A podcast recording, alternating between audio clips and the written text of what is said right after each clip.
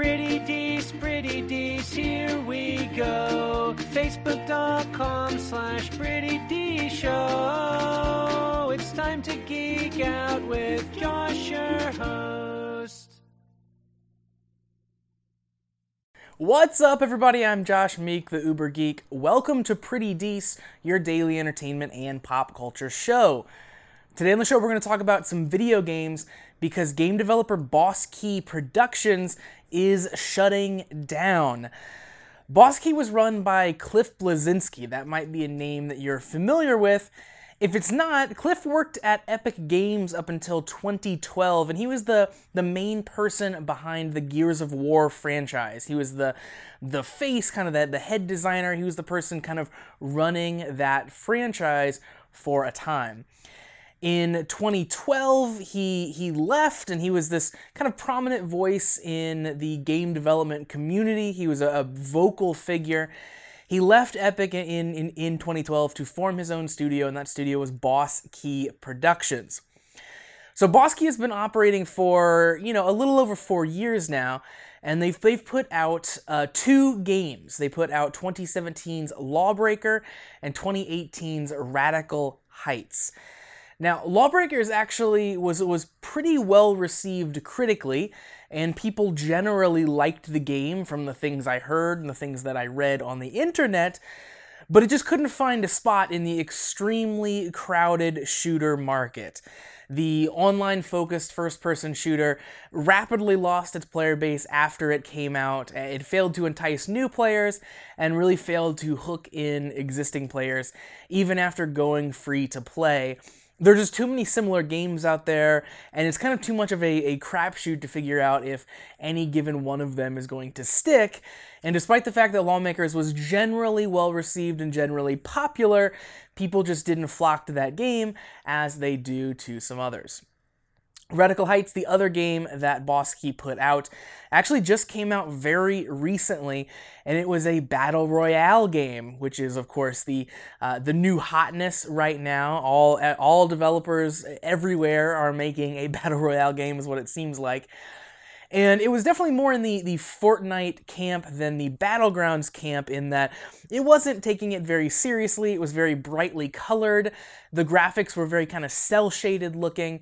It had this over the top, just cartoon violence and nonsense, and had an almost kind of Smash TV esque game show conceit to it. So it had some interesting things going on. It was bringing some interesting things to the Battle Royale table.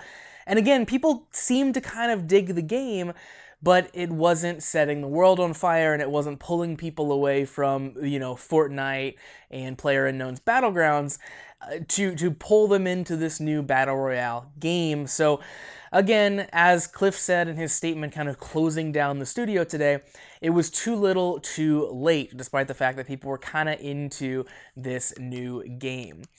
And he says, Cliff says that he's going to be taking some time off just to to kind of reflect and and figure out kind of where he stands and and and spend some time with his family. You know, he's been running the studio for so long now. He's he's going to take a little bit of a break. He does say he'll be back to making games. He's not he's not through. He's not finished. He's just taking a little bit of a a break off.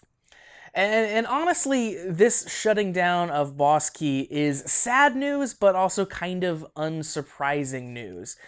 Both of their games were kind of followers in the genre that they were trying to play in, attempting to capitalize on genres that, that had very popular games already in them uh, without actually doing all that much innovation in those genres. They had little things here and there, but for the most part, it was kind of another one of those games.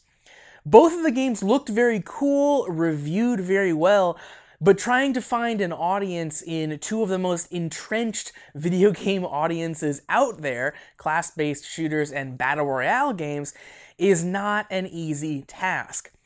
Players that are interested in those genres tend to stick to a single game and play it for years often only stopping when the sequel to their beloved game comes out, and sometimes not even then.